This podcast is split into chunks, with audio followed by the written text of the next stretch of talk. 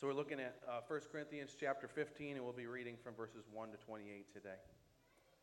Now I would remind you, brothers, of the gospel I preached to you, which you received, in which you stand, and by which you are being saved, if you hold fast to the word I preached to you, unless you believed in vain.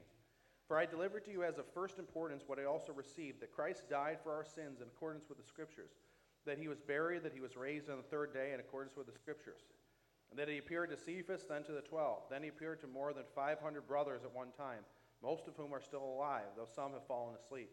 Then he appeared to James, then to all the apostles. Last of all, as to one untimely born, he appeared also to me. For I am the least of the apostles, unworthy to be called an apostle, because I persecuted the church of God. But by the grace of God, I am what I am. And his grace towards me was not in vain. On the contrary, I worked harder than any of them, though it was not I, but the grace of God that's within me.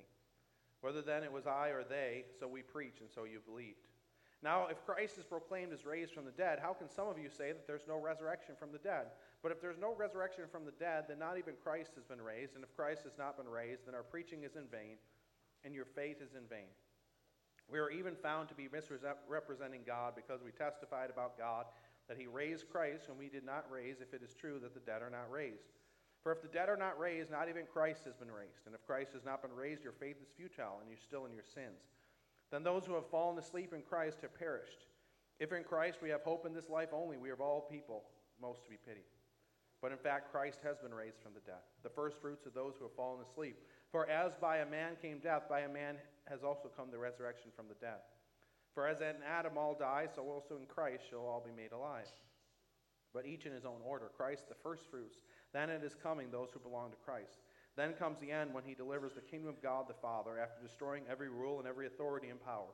For he must reign until he has put all his enemies under his feet. The last enemy to be destroyed is death, for God has put all things in subjection under his feet. But when it says all things are put in subjection, it is plain that he is accepted who put all things in subjection under him. When all things are subjected to him, then the Son himself will also be subjected to him who put all things in subjection under him, that God may be all in all. So last year, uh, last May, uh, me and my son Paul and my wife went on vacation for the first first real time uh, going on a family vacation since we had Paul. And so I did a lot of research to try to find out some fun things for Paul to do. Um, so the one thing I found was there was this farm called Hunt Farm. Was, we went down to Virginia Beach, and, and this place was about a half hour away from where we were staying. And it seemed like it had a lot of fun things to do. There was a petting zoo, had all different kinds of animals. They had this aviary uh, where you could kind of go in, and they'd give you this little stick of food, and they would come. Uh, the birds would come and land on your on your hand, and there was pony rides and a playground, all this fun stuff to do. So I'm like, all right, this is going to be awesome. Paul's going to love this. And uh, so we go there and we pay for admission. It was like $15 a person or something, maybe a little bit less for the kids, but it was a significant cost to go there. And the moment we walk in, he sees this the playground in the middle and he says, "Slide, slide." So we go over and go down the slide. And we're like, "All right, Paul, we're going to go over to the bird aviary. We're going to go see the birds." He just keeps saying, slide, slide.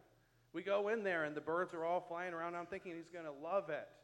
And he just kind of stands there a little bit concerned. I'm like, Paul, you want, want to hold one? Like, no, no. Slide, slide. So we go out, go back on the slide, and then we take him to see the goats. And like, Paul, go see the goats. You want to pet the goat? And he's just kind of stepping back, like he, he's not sure about them. And then he's like, slide, slide. We take him to the pony, try to put him on the pony ride, and he just completely loses it. Wants nothing to do with riding the pony. And he wants to go back to the slide. They had this fun treehouse thing where you walk through uh, these ropes and trees. It was a really cool thing. He kind of liked that a little bit, but afterwards, he wanted to go back to the slide one more time. And we'd spent, you know, hundreds of, driven hundreds of miles spent money to go to this place, and the thing that he enjoyed was a slide that we could access like half mile away from our house for free. Now, of course, for him, the point of the whole day was the slide. And he was so focused on the slide that he missed out on some of the other things there that were fun to enjoy, like the pony rides. and all the other animals I thought he was going to love. I think in a similar way, sometimes we can do that in regards to how we view the gospel. Often, when we think about the gospel, we think about being saved. And, and, certainly that's a part of the gospel. It's, it's true that the gospel is about being saved. But the gospel is not simply about praying a prayer at some point in our life and just about going to heaven. It's much more than that. It, it's kind of like a jewel that you'd look at, and you can kind of look at it from different angles, and it kind of glimmers in a different light every way that you look at it. And the gospel, Paul says, is central to who we are as believers. Without the gospel, the church doesn't exist. And Paul reminds the Corinthian believers that the gospel is of first importance. It's the most, uh, the highest priority for us as believers in, in Christ. And sometimes as we talk about the gospel as believers, sometimes it becomes commonplace to us. You know, we think about it as kind of like the entryway into the Christian life, and it becomes kind of common and ordinary. But Paul describes this gospel as something that's something that we're supposed to treasure. It's something that's supposed to transform us. And so Paul says a lot about the gospel in this passage. He tells us first what the gospel is. He defines the gospel very clearly. And then he tells us that the gospel is something that's meant to grip our hearts and convince our minds. The gospel is something that's meant to grip our hearts and convince our minds. So he tells us first, what is the gospel? Now, when we think about the gospels, that's a little bit different than the gospel. The gospels are the first four books of the New Testament Matthew, Mark, Luke, and John. And the gospels were probably referred to as the gospels because in those texts, Matthew, Mark, Luke, and John, we see the record of Jesus Christ. We see the record of his life, death, and resurrection. And so in the gospels, we see the gospel. Now, the word gospel in the ancient world was the word good news. And oftentimes, a messenger would bring good news, maybe a, of, a, of a victory in battle or some other good fortune that, that befell someone. then the messenger would bring this gospel, this good news, to people. And uh, what Paul does in this passage is he kind of takes that as his own. And the gospel writers take it as their own. And it's not just, the go- not just a gospel, it's the gospel. And that gospel is centered around Jesus Christ, what, that Christ has come, Christ has died, Christ has risen, and Christ will come again. That's the gospel. The gospel is Jesus. Why the gospels are referred to as the gospels? Because in the gospels we see the gospel, the good news, Jesus Christ, who came to the earth, died on the cross, lived a sinless life, rose again, and is one day coming again. But I think as believers, we have a tendency to sometimes move beyond that, not to treasure it as the treasure that it is. There was a study that was done a few years ago by Reuters Institute for the Study of Journalism, where they asked thousands of people uh, what the most important news stories were to them. And at the top were uh, international news stories, economic news, political news. Those were kind of the top things people said that they, uh, they, they were interested in. Uh, things that you know really impact your life. And this was like you know multiple times higher than other things that were you know kind of like pop news and things that are not as critical. And so what they did was then they went and they looked at a particular news day, June 17, 2014, and they looked at so what are the stories that people actually read? And so the most important news story, the big according to you know the major newspapers during that time was the most important news story was the violent splintering of Iraq. It was kind of on the front pages of all the newspapers. But what they found was that story wasn't even close to being the most read story. The most read stories were about the World Cup, YouTube game, about gluten, postpartum depression, Miss America pageant, Video Music Awards. And the biggest stories on those websites were not even news stories at all. They were, you know, fun quizzes and lists and kind of emotional kind of things like that. Person who did the research claims says this, ask audience what they, audiences what they want and they'll tell you vegetables.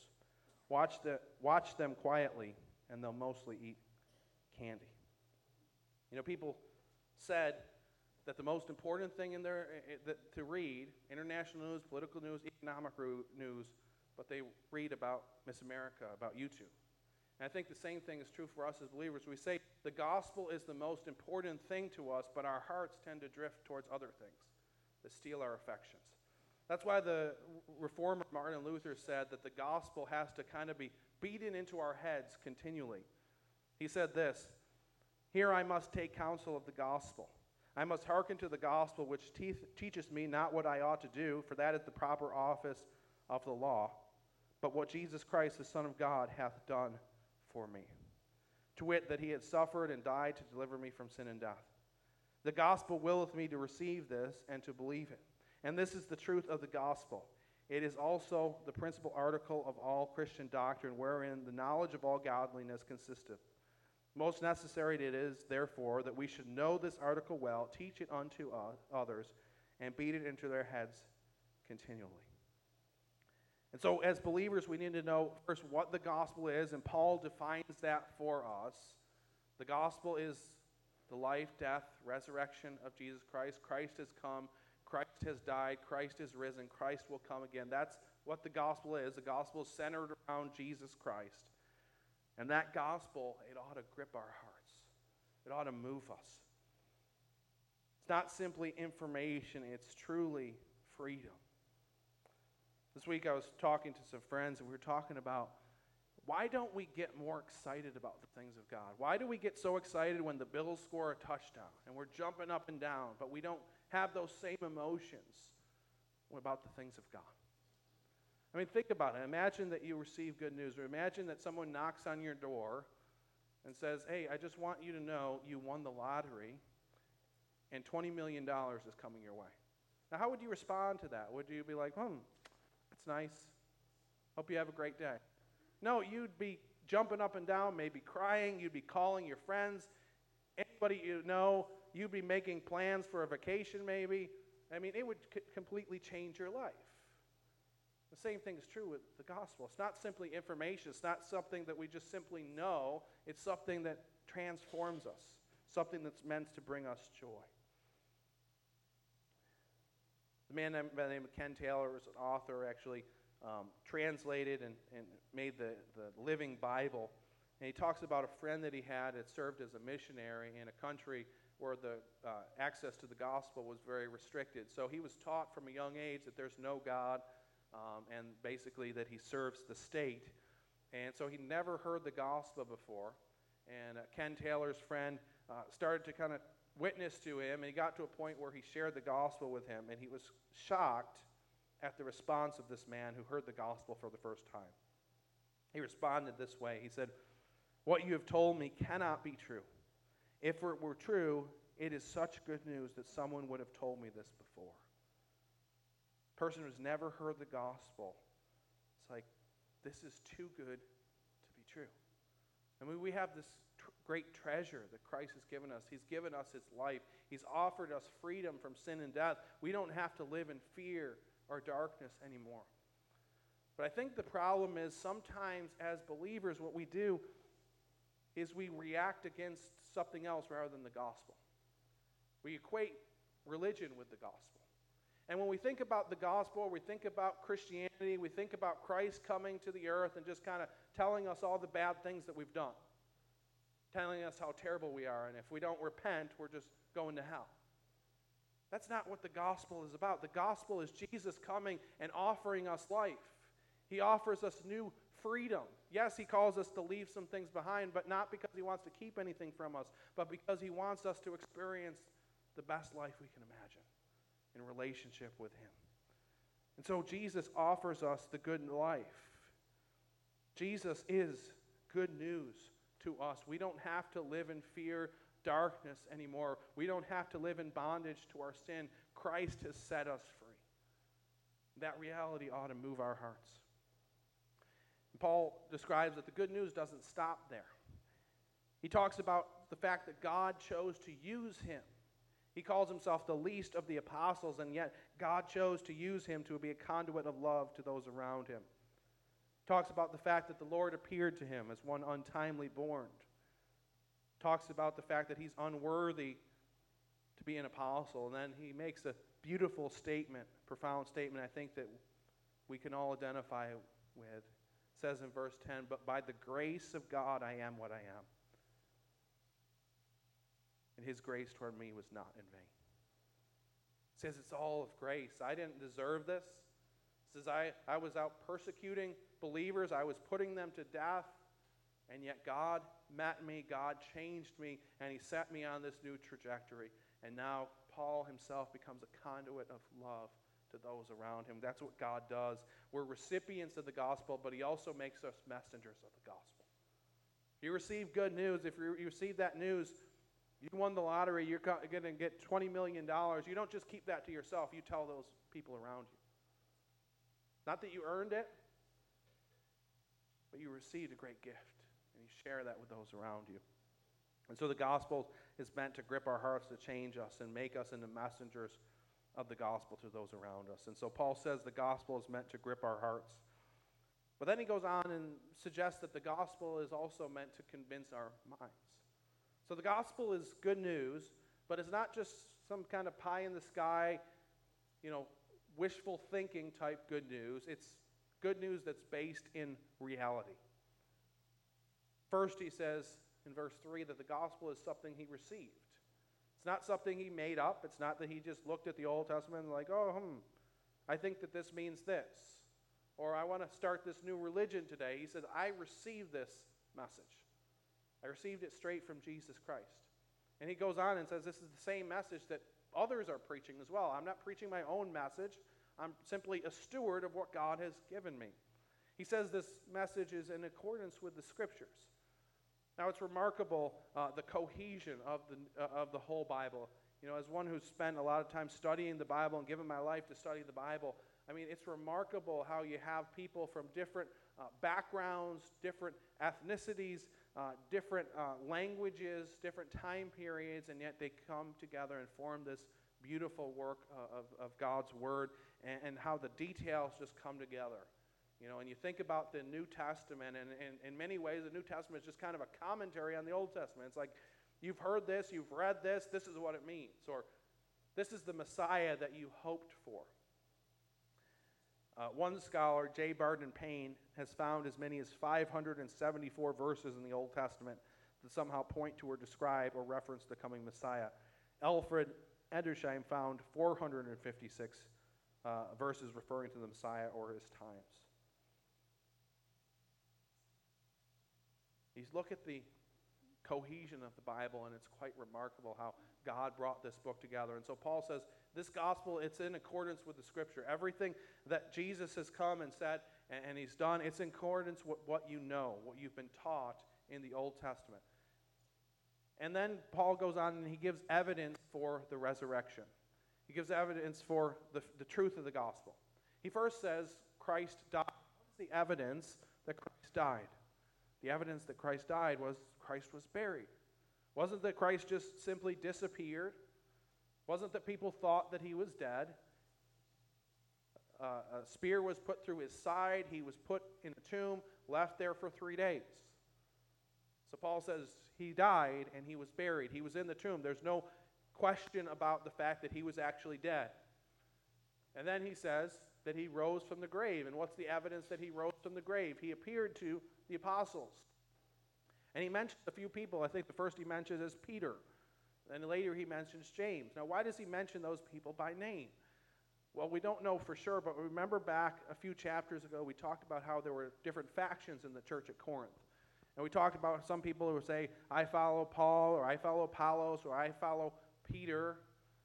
Well, I think Paul here is emphasizing the fact that Peter, the one that other people would say is kind of a rival of Paul, although Paul would never say that or suggest that, he says, Paul or, or Peter, he's a witness to the same gospel.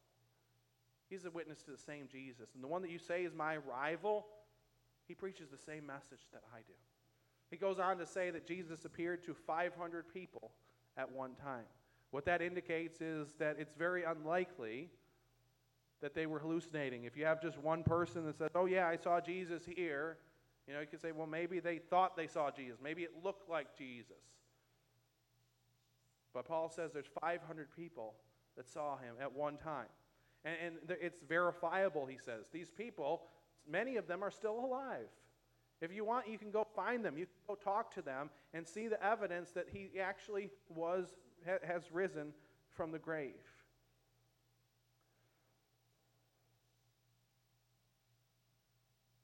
Now, you think about the truth of the gospel and we think about the evidence for Christianity, and oftentimes what people do, you know, if they're you know, questioning the Christian faith, is they'll take one passage in the Bible and kind of compare it against another passage. They'll be like, well, this, this passage says one thing, and this one says something slightly different, and so the Bible can't be true because there's inconsistencies.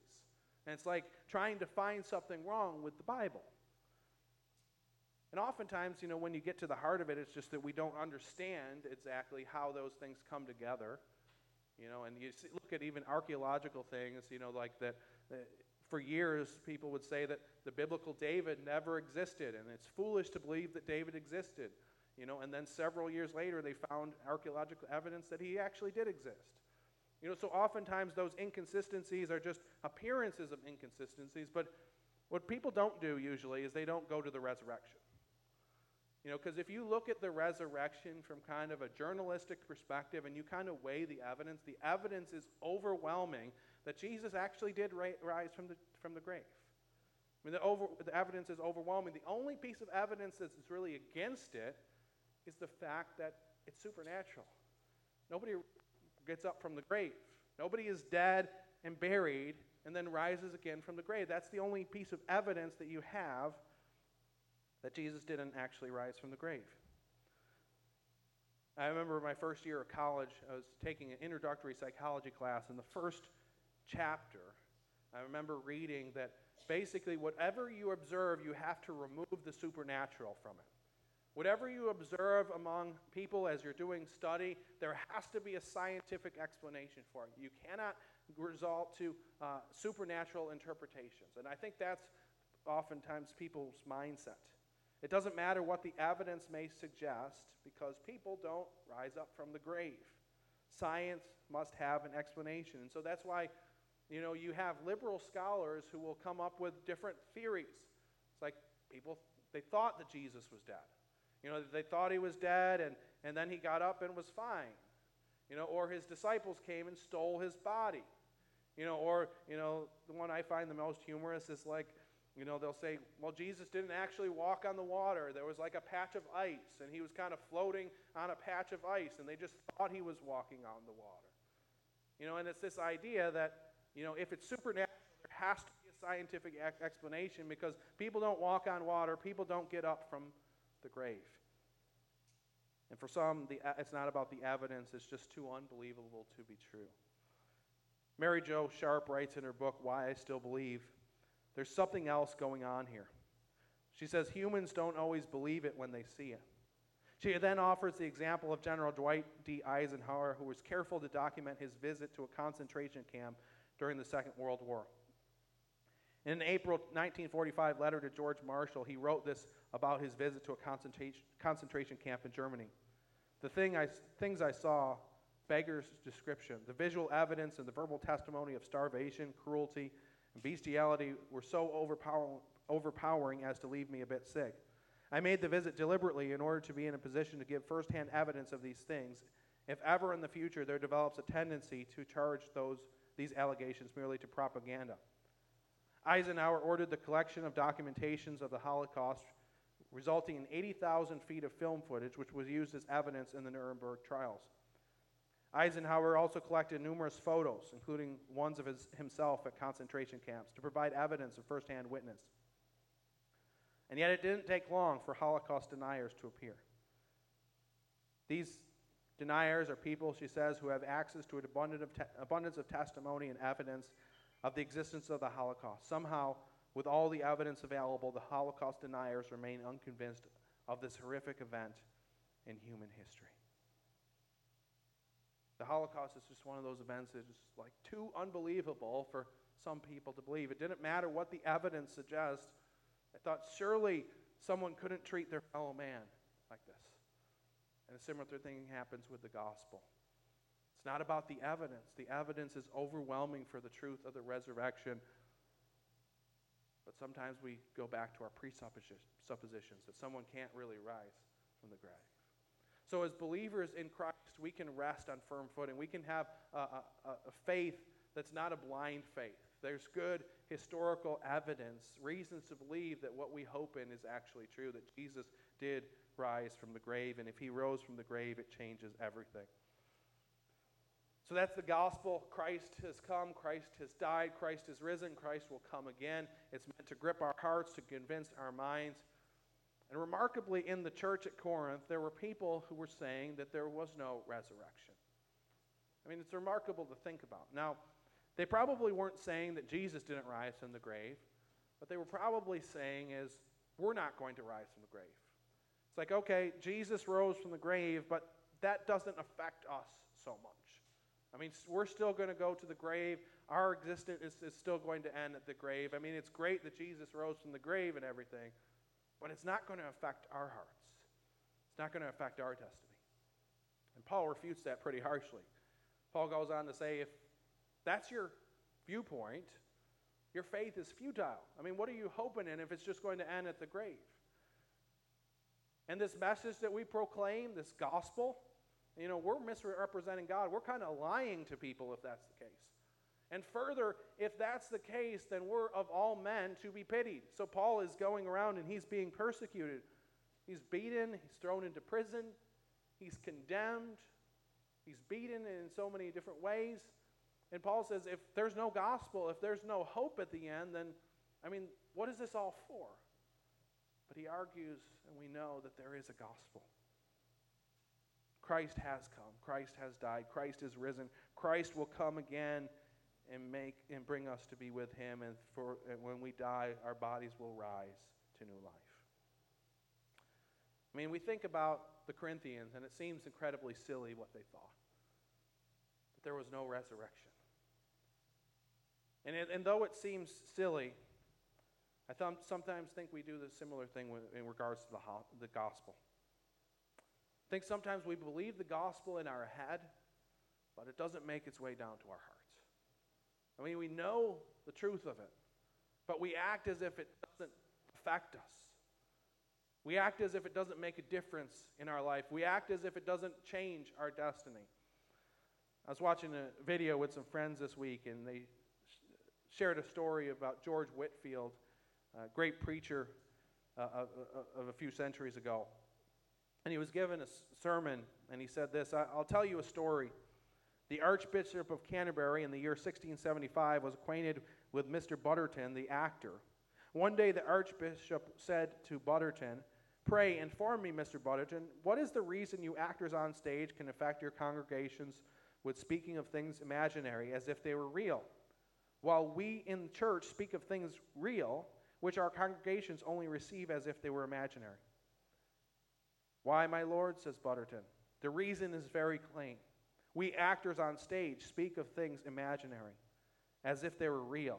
And you in the pulpit speak of things real, as if they were imaginary.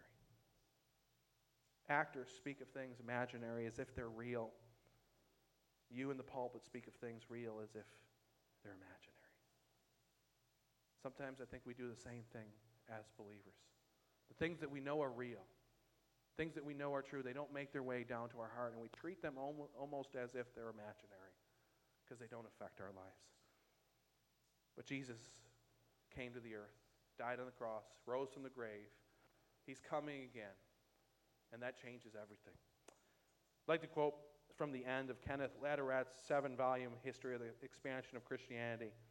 Referring to Jesus, the epitome of the gospel, he says this no life ever lived on this planet has been so influential in the affairs of men as that of Christ.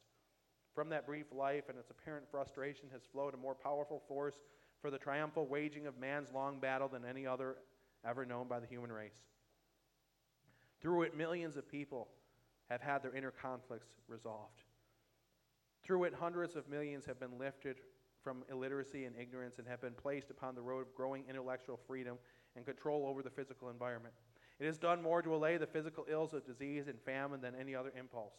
And it has emancipated millions from chattel slavery, millions of others from uh, thraldom to vice. It has protected tens of millions from exploitation by their fellows and has been the most fruitful source of movements to lessen the horrors of war and to put the relations of men and nations on the basis of justice and peace. Ladies and gentlemen, there's good news today, and the good news, his name is Jesus Christ. Jesus changes everything. It doesn't matter what we're facing today. We're all facing different troubles. It doesn't matter uh, what your bank account, how, how much money is in your bank account. It doesn't matter what illness you're dealing with. It doesn't matter what relational problem you're dealing with. Jesus is good news for you today. It doesn't matter what variant comes around the corner. Jesus is good news for you today. And as believers in Jesus, we can wake up each and every morning rejoicing in the fact Christ has come, Christ has died, Christ has risen, and Christ is coming again. And that changes everything. Let's pray. Lord, we thank you for your love for us. We thank you for your grace. We thank you for the good news that you came to the earth to die on the cross for us, paying the ultimate price for us so that we could experience freedom, we can experience life. Lord, help us to rejoice in your gospel today and every day. Help us to never move beyond the gift that you've given us. You've given us a gift, the gift of your life that changes everything. Help it to move its way from our heads to our hearts. Help it to influence how we love those around us. Help us to influence how we think about the future and the hope that we have. Lord, we love you. We thank you for your grace, and we look forward to your coming. In Christ's name I pray.